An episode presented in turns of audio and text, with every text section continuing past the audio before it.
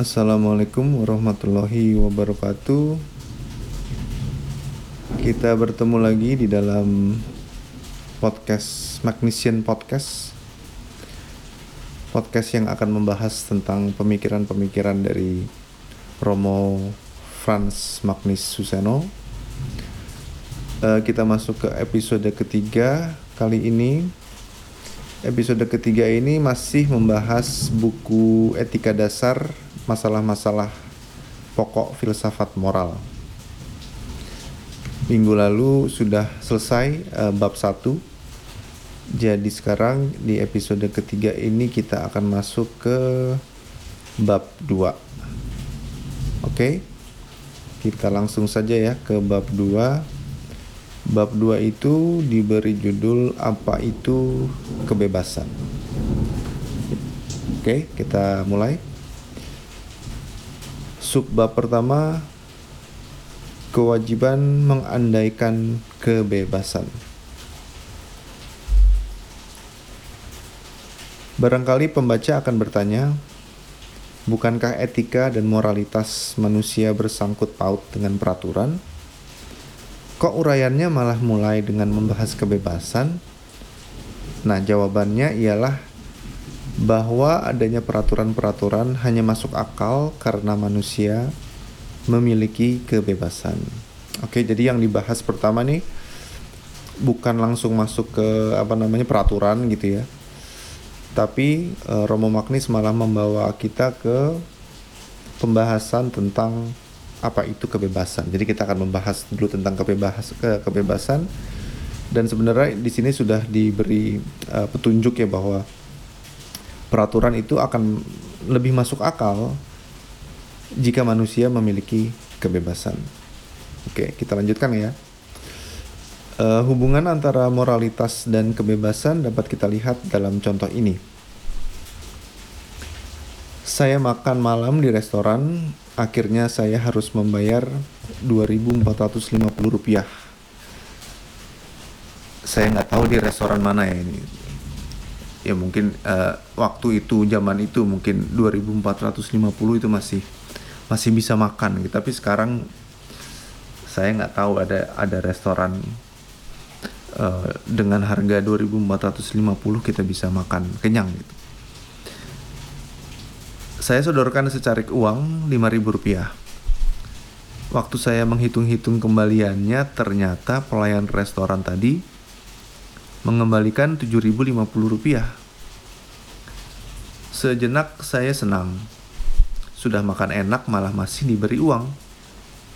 Tapi segera hati saya menegur. Kau harus segera mengembalikan uang kelebihan itu karena kau tidak berhak atasnya. Kalau tidak, pelayan restoran itu sendiri harus membayar kekurangan kasnya kepada pemilik restoran. Jadi saya sadar bahwa secara moral saya wajib untuk mengembalikan uang kelebihan itu. Tetapi sekaligus saya juga menyadari bahwa saya dapat juga tidak mengembalikannya. Saya dapat tidak menggubris teguran suara hati saya. Saya bebas uh, mana tadi? Saya saya bebas untuk menaati uh, saya saya tidak saya dapat tidak menggubris teguran suara hati saya ya di sini lagi bertepatan dengan hujan yang lumayan lumayan deras ya. Mudah-mudahan semuanya baik-baik saja. Saya bebas untuk menaati suara hati saya atau tidak. Dan dalam kebebasan itu saya menyadari bahwa saya hanya saya yang bertanggung jawab atas perbuatan saya. Hanya karena saya memiliki kebebasan saya dapat dibebani kewajiban moral Nah, di sini uh, Romo Magnis menulis sedikit ilustrasi bagaimana uh, meskipun kita manusia itu yang memiliki kebebasan ya. Kita bebas untuk mau tadi kalau di, di dalam ilustrasi tadi kita bebas sebenarnya untuk mau mengembalikan uang itu kembaliannya atau tidak gitu. Suara hati saya mungkin mengatakan bahwa aku harus mengembalikan uang itu gitu karena nanti uh, pelayan pelayan restorannya kena kena omel gitu ya. Tapi sebenarnya saya juga punya kebebasan untuk uh, tidak mengembalikan uang itu. Saya saya bisa melawan apa yang di apa yang disampaikan oleh uh, suara hati saya ini nanti akan suara hati akan dibahas nanti di uh, saya lupa di beberapa tapi di buku ini akan dibahas juga tentang tentang suara hati ya jadi uh, ini ini di ini ini ini mengilustrasikan uh, bagaimana manusia itu punya kebebasan ya bahkan untuk melawan suara hati sekalipun. Tapi yang um, tapi karena saya memiliki kebebasan, saya dapat dibebani. Just, justru karena saya memiliki kebebasan, saya dapat dibebani dengan kewajiban moral.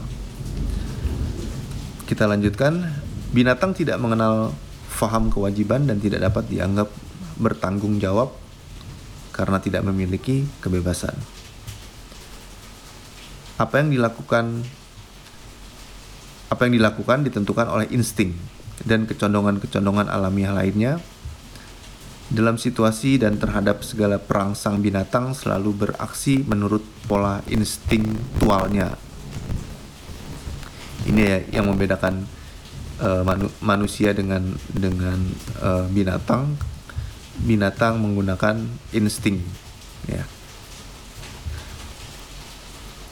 maka kelakuannya dapat diramalkan sebelumnya. Kan jadi karena dia atau binatang itu menggunakan insting, jadi sebenarnya kita tahu apa yang akan dilakukan setelahnya gitu. Ya kayak kucing atau anjing mau kawin gitu kan kita bisa melihat ya polanya gitu. Berapa bulan sekali atau pada saat umur berapa kucing atau anjing ini bisa mulai mulai merasa apa instingnya mulai mengatakan untuk mencari betina gitu ya atau untuk mencari uh, pejantan gitu. Jadi itu kan digerakkan oleh insting. Sedangkan perangkat instingtual manusia bersifat lemah dan terbuka. Ya, bersifat instingtual manusia itu bersifat lemah dan terbuka. Dalam kebanyakan situasinya, insting tidak dapat membimbingnya sebagai makhluk yang berakal budi, manusia mempunyai pengertian. Pengertian itu berarti bahwa ia memahami adanya alternatif-alternatif untuk bertindak. Itulah sebabnya ia bebas. Ia dapat memilih berbuat ini atau itu dan hanya karena ia bebas, ia dapat dibebani kewajiban.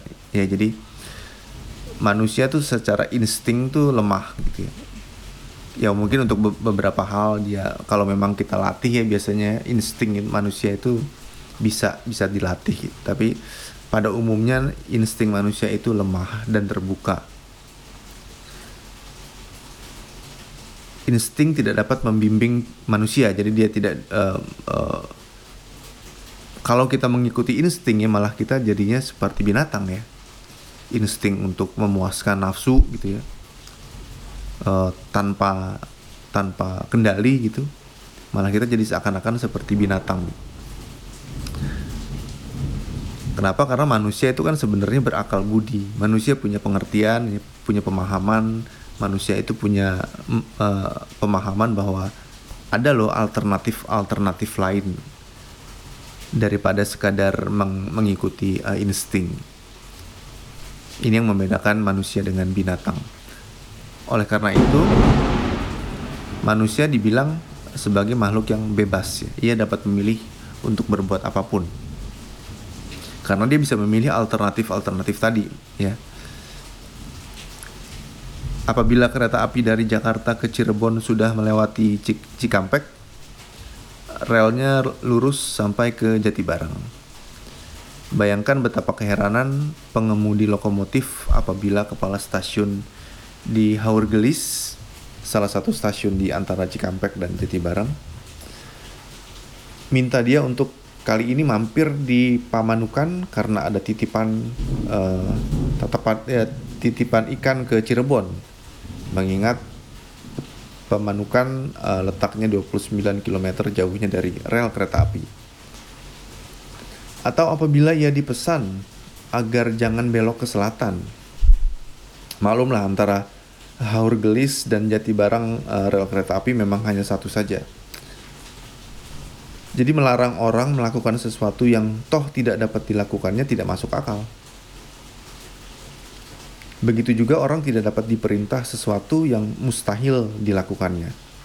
Ya jadi uh, ini kalimat yang uh, penting ya bahwa melarang orang melakukan sesuatu yang toh tidak dapat dilakukannya itu tidak masuk akal.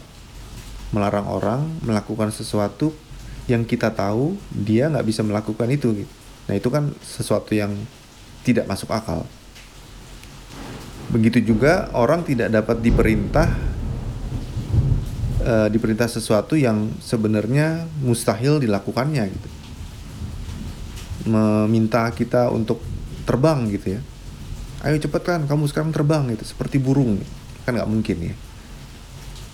Nggak mungkin kita melakukan itu. Bagaimana reaksi kita apabila kita minta diri dari ibu karena mau pergi ke luar negeri, lalu ibu masih sempat pesan, dan jangan lupa bernafas nak. Nah, ini kan pesan yang aneh ya. Pesan ini aneh karena selama kita hidup, ya kita dengan sendirinya bernafas. Lain halnya kalau ibu berpesan, jangan lupa cuci gigi sebelum tidur. Peringatan ini masuk akal karena kita dapat saja tidak cuci gigi atau tidak mencuci uh, tidak sikat gigi. Kita lanjutkan. Apabila kita mendengar kata kebebasan, yang pertama-tama kita pikirkan ialah bahwa orang lain tidak memaksa kita untuk melakukan sesuatu melawan kehendak kita. Ya pertama-tama pertama-tama kalau kita dengar kata kebebasan, kita punya bayangan bahwa orang lain tidak memaksa kita Kebebasan itu adalah bahwa orang lain tidak memaksa kita untuk melakukan sesuatu yang melawan ke kehendak kita. Atau bahwa kita dibebaskan dari tahanan atau bebas pulang dari fakultas karena kuliah tidak jadi diberikan atau bahwa kita bebas pajak. Kita bebas apabila masyarakat tidak menghalang-halangi kita dari berbuat apa yang kita ingin lakukan sendiri. Yang jelas ya, intinya kebebasan itu ya siapa pun tidak bisa menghalang menghalang-halangi kita e, melawan apa yang kita mau ataupun apa yang kita tidak mau gitu. Tetapi kata bebas masih mempunyai arti yang lebih mendasar, yaitu bahwa kita mampu untuk menentukan sendiri, berbeda dengan binatang. Apa yang mau kita lakukan, uh, itu kita bebas menentukan sendiri ya, uh, beda dengan binatang. Jadi bahwa kita dapat menentukan tindakan kita sendiri hanya karena kita mempunyai kemampuan itu, kebebasan yang kita terima dan dari masyarakat begitu kita hargai. Ya, jadi ini pengertian yang mendasar dari dari kata bebas ya, bahwa kita mampu untuk menentukan sendiri uh, apa yang mau kita lakukan kita dapat menentukan tindakan kita sendiri. Kita kita mau mau mengembalikan uang tadi ya misalnya kembaliannya atau kita mau uh, simpan sendiri gitu uangnya. Ya sebenarnya itu uh, kembali kepada manusianya karena kita adalah uh, makhluk yang bebas.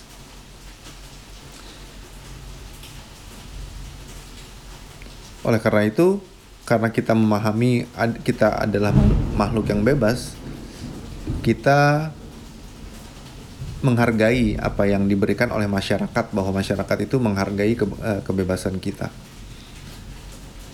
Kalau kita bicara, kita selalu harus membedakan dua arti kata kebebasan itu.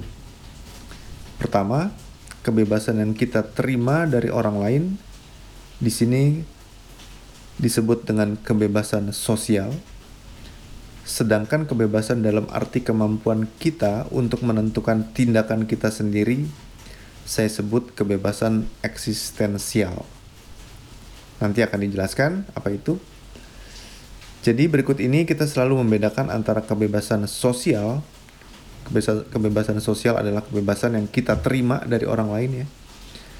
Sementara uh, kebebasan eksis eksistensial adalah kebebasan uh, atau kemampuan kemampuan kita untuk menentukan apa yang mau kita lakukan.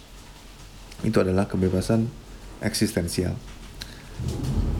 Saya mau mulai uh, saya artinya uh, Romo Magnis mau memulai pembahasan dengan kebebasan eksistensial. Jadi kita akan mulai masuk ke kebebasan eksistensial dulu yang pertama ya. Arti kebebasan eksistensial pada hakikatnya terdiri dari kemampuan manusia untuk menentukan dirinya sendiri. Sifatnya positif. Artinya kebebasan itu tidak menekankan segi bebas dari apa, melainkan bebas untuk apa jadi yang namanya kebebasan eksis eksistensial itu bukan kebebasan dari apa, tapi kebebasan untuk apa, untuk melakukan apa. Kita sanggup untuk menentukan tindakan kita sendiri. Kebebasan itu mendapat wujudnya yang positif dalam tindakan kita yang disengaja. Tidak setiap kegiatan manusia merupakan tindakan, uh, dentuman jantung dan pernafasan bukanlah tindakan karena berjalan tanpa disengaja. Ya nggak nggak mungkin kan ya kita mengatur detak jantung nih atau bernafas. Sekarang nafas, besok tidak gitu kan nggak mungkin. Jadi jantung dan nafas itu bukan tindakan tapi dia memang dia sudah uh, berjalan tanpa disengaja, tanpa bisa kita uh, atur.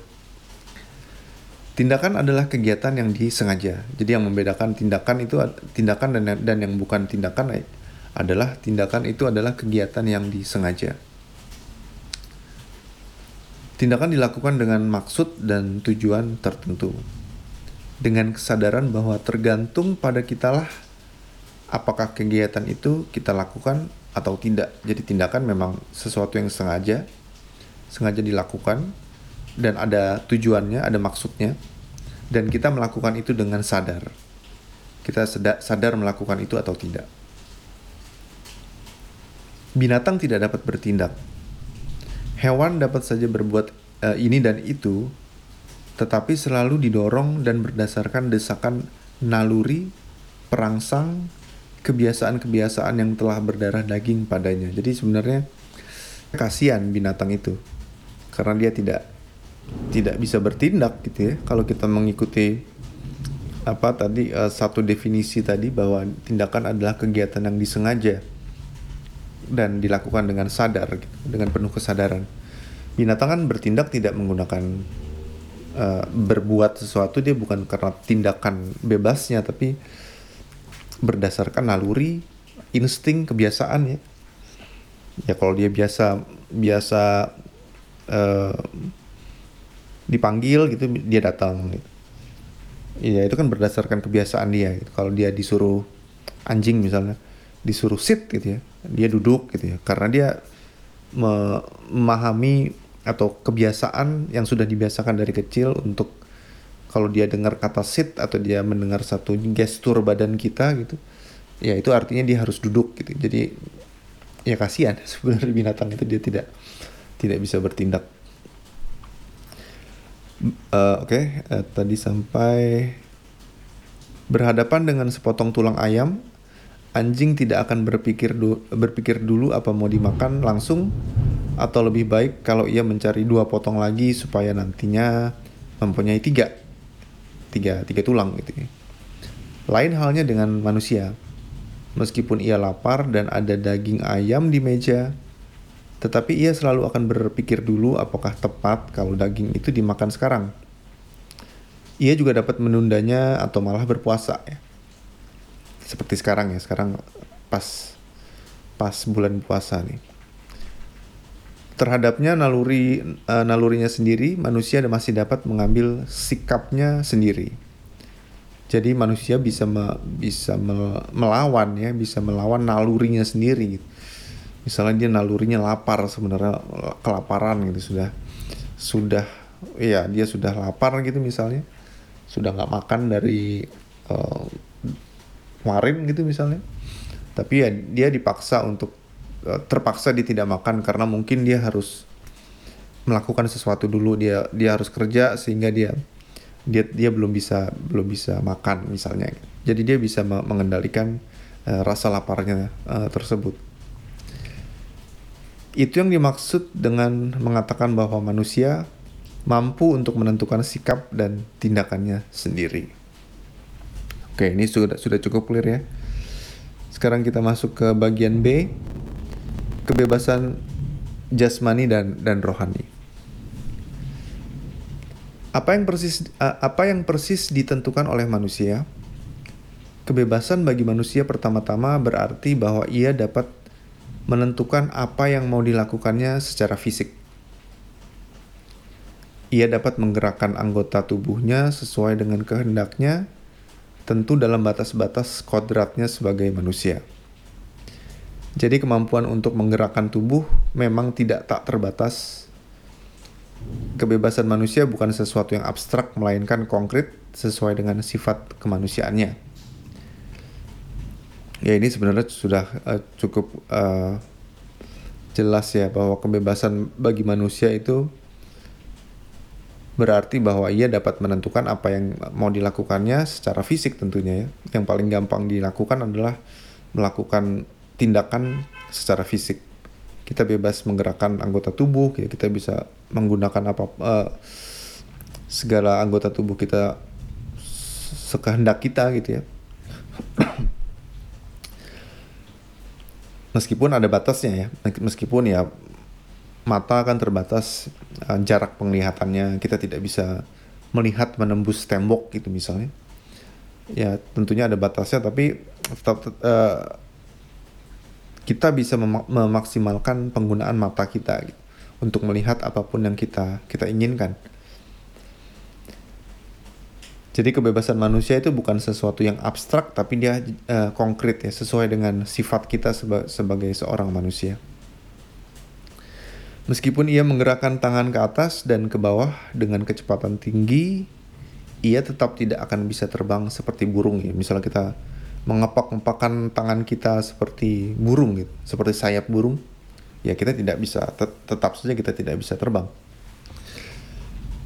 Dan berbeda dengan kerbau, ia tidak mampu untuk menarik bajak di sawah. Nggak mungkin ya kita narik. Ya mungkin sih, tapi artinya dengan tenaga se, se sebesar kerbau ya kita tidak mungkin punya tenaga sebesar itu.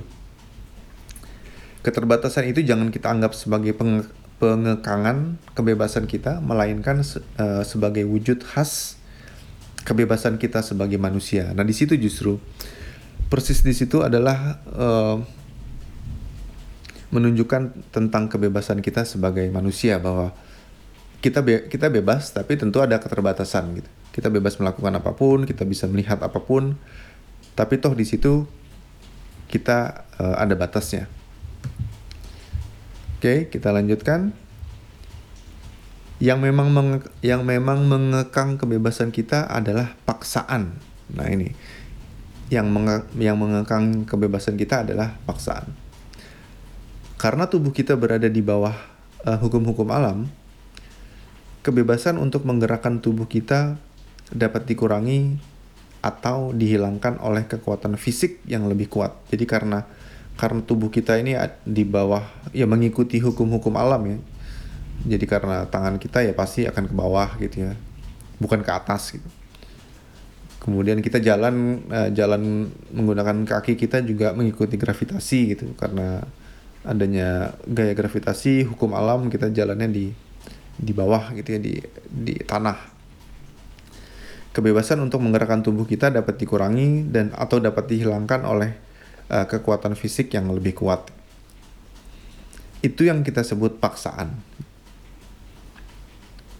Paksaan berarti bahwa orang orang lain memakai ke kekuatan fisik yang lebih besar daripada kekuatan kita untuk menaklukkan kita kita dicegah dari berbuat apa yang kita kehendaki, misalnya karena tangan kita diborgol, dan kita dapat juga dibawa ke tempat yang tidak kita kehendaki. Paksaan berarti bahwa kejasmanian kita dipergunakan untuk membuat kita melakukan atau tidak melakukan sesuatu yang tidak kita kehendaki. Jadi ini kita sedang membahas kebebasan jasmani ya dan rohani nanti. Ya kalau kita kebe kebebasan jasmani jelas ya ada ada kekuatan fisik yang lebih kuat dari fisik kita dan kita dipaksa untuk uh, melakukan apa yang uh, mereka mereka inginkan ya itu disebut dengan dengan paksaan gitu. Dengan mengikat tangan kita dengan mengikat kaki kita gitu. itu disebut dengan uh, mengekang kebebasan kita atau paksaan. Adanya paksaan juga menunjukkan bahwa kebebasan fisik kita bukan sekedar kemampuan jasmani saja melainkan berakar dalam kehendak kita. Ya jadi uh, dari paksaan itu menunjukkan bahwa ternyata kebebasan fisik kita yang kita miliki ini bukan sekedar kemampuan jasmani atau fisik saja, melainkan berakar dalam kehendak kita. Binatang juga menggerakkan tubuh sendiri. Yang membedakan kita dari binatang ialah bahwa binatang bergerak menurut dorongan-dorongan instingtualnya, sedangkan manusia sesuai dengan apa yang dikehendaki dalam pikirannya. Jadi kan kita kalau gerak badan ya, gerak jasmani gitu, fisik kita ya kan tentunya sesuai dengan perintah kita, perintah pikiran kita. Kita mau mau apa gitu ya, mau mau makan gitu, mau berjalan gitu, mau melihat. Itu kan sesuai dengan perintah uh, pikiran kita Beda dengan binatang, binatang ya secara insting aja. Karena dia misalnya mencium makanan ya dia akan mencari makanan itu uh, bau makanan itu dari mana. Dia secara insting dia akan mencari uh, mencari makanan tersebut. Itu yang membedakan antara uh, binatang dengan manusia. Dengan kata lain kebebasan jasmani bersumber pada kebebasan rohani. Nah jadi ada hubungannya ya antara kebebasan jasmani dengan kebebasan rohani. Kebebasan rohani adalah kemampuan kita untuk menentukan sendiri apa yang kita pikirkan. Untuk menghendaki sesuatu, untuk bertindak secara terencana. Jadi itu yang uh, disebut dengan kebebasan rohani adalah kemampuan kita manusia untuk menentukan sendiri apa yang kita pikirkan untuk menghendaki sesuatu, untuk mau sesuatu ya dan untuk bertindak uh, sesuatu dan uh, secara terencana gitu. Kebebasan rohani bersumber pada akal budi kita. Karena akal budi kita, akal budi itu pikiran kita melampaui keterbatasan fisik kita. Dalam roh, dalam roh kita bebas untuk mengembara, maka manusia dapat selalu memasang tujuan-tujuan baru, mencari jalan-jalan baru, dan mempersoalkan yang lama secara kritis.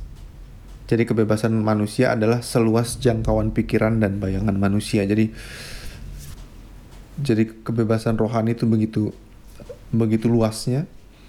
Kita mau memikirkan apa pun, kita mau berhayal apa pun ya, kita mau bermimpi seperti uh, sejauh apa pun itu kita bisa. Kita kita mampu untuk itu.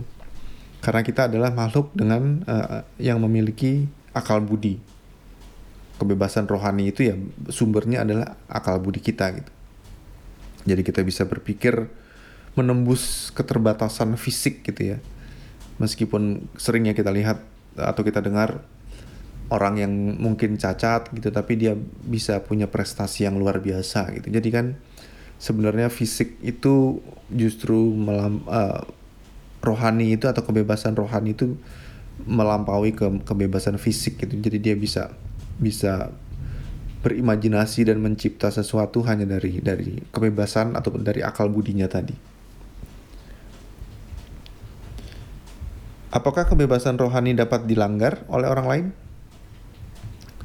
Secara langsung hal itu tidak mungkin.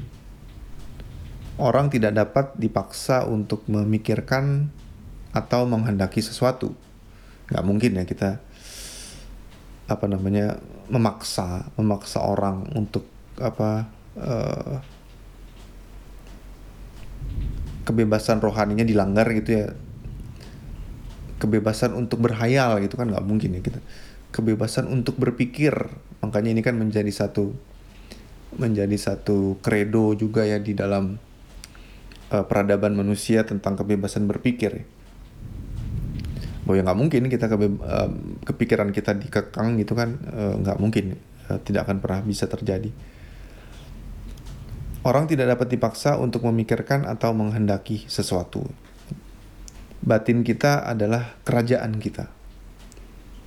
Kita barangkali dapat ditekan, dibujuk, diancam untuk melakukan sesuatu, tetapi apa yang kita pikirkan sebenarnya tidak dapat diketahui. Ya mungkin kita diancam, kita harus ini ini ini melakukan itu itu itu. Tapi sebenarnya ya akhirnya kita lakukan juga ya. Kita lakukan karena kita diancam mungkin keluarga kita segala macam.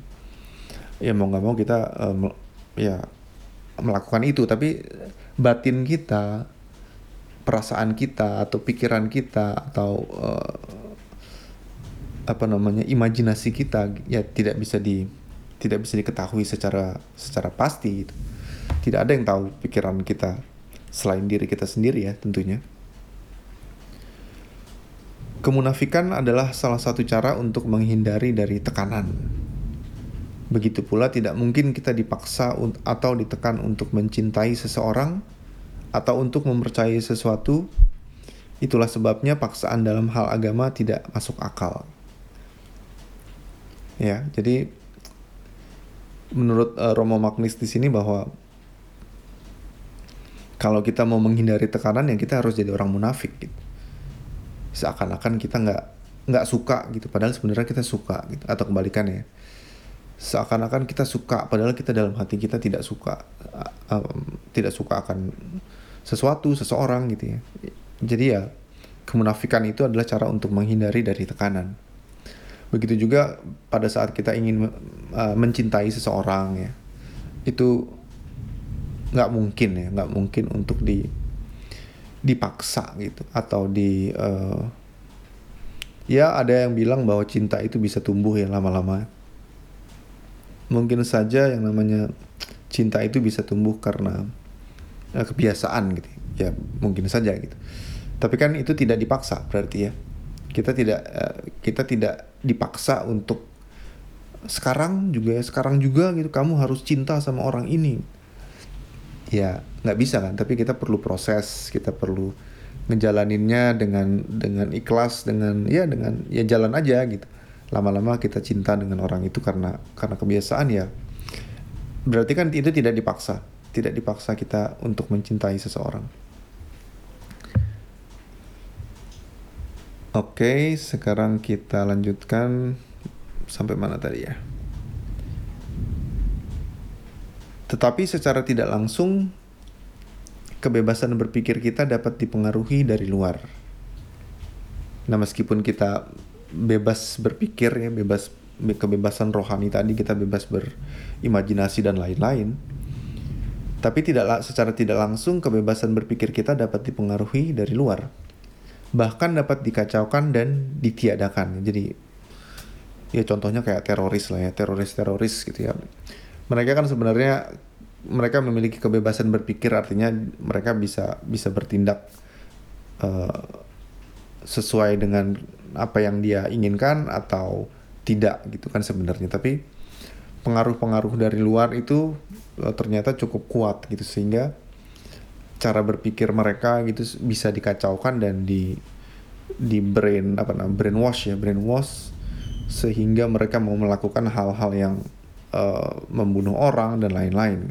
Bahkan membunuh dirinya sendiri bahkan membunuh keluarganya bareng-bareng gitu ya. Itu kan apa ya di luar di luar akal budi juga ya sebenarnya ya. Tapi ya itu terjadi gitu Misalnya kalau informasi-informasi politik yang kita peroleh semuanya disaring secara se secara sistematik demi kepentingan tertentu, kita akan mendapat gambaran yang kurang tepat tentang keadaan yang sebenarnya dan yang demikian juga memberikan penilaian yang tidak tepat. Nah, misalnya misalnya situasi Orde Baru gitu ya. Zaman dulu tuh Orde Baru tentunya ada informasi yang disimpan ya yang tidak disampaikan ke publik dan lain-lain Nah ini memberikan memberikan kita bisa mem, kita bisa menilai menjadi sesuatu yang tidak uh, memberikan penilaian yang tidak tepat. Dengan demikian kita dapat diman dengan demikian kita dapat diman dimanipulasi. Jadi yang namanya ini sebenarnya uh, kata lainnya sebenarnya adalah propaganda ya. Propaganda politik gitu ya. Propaganda yang dilakukan oleh pemerintah itu biasanya ya bekerja seperti ini.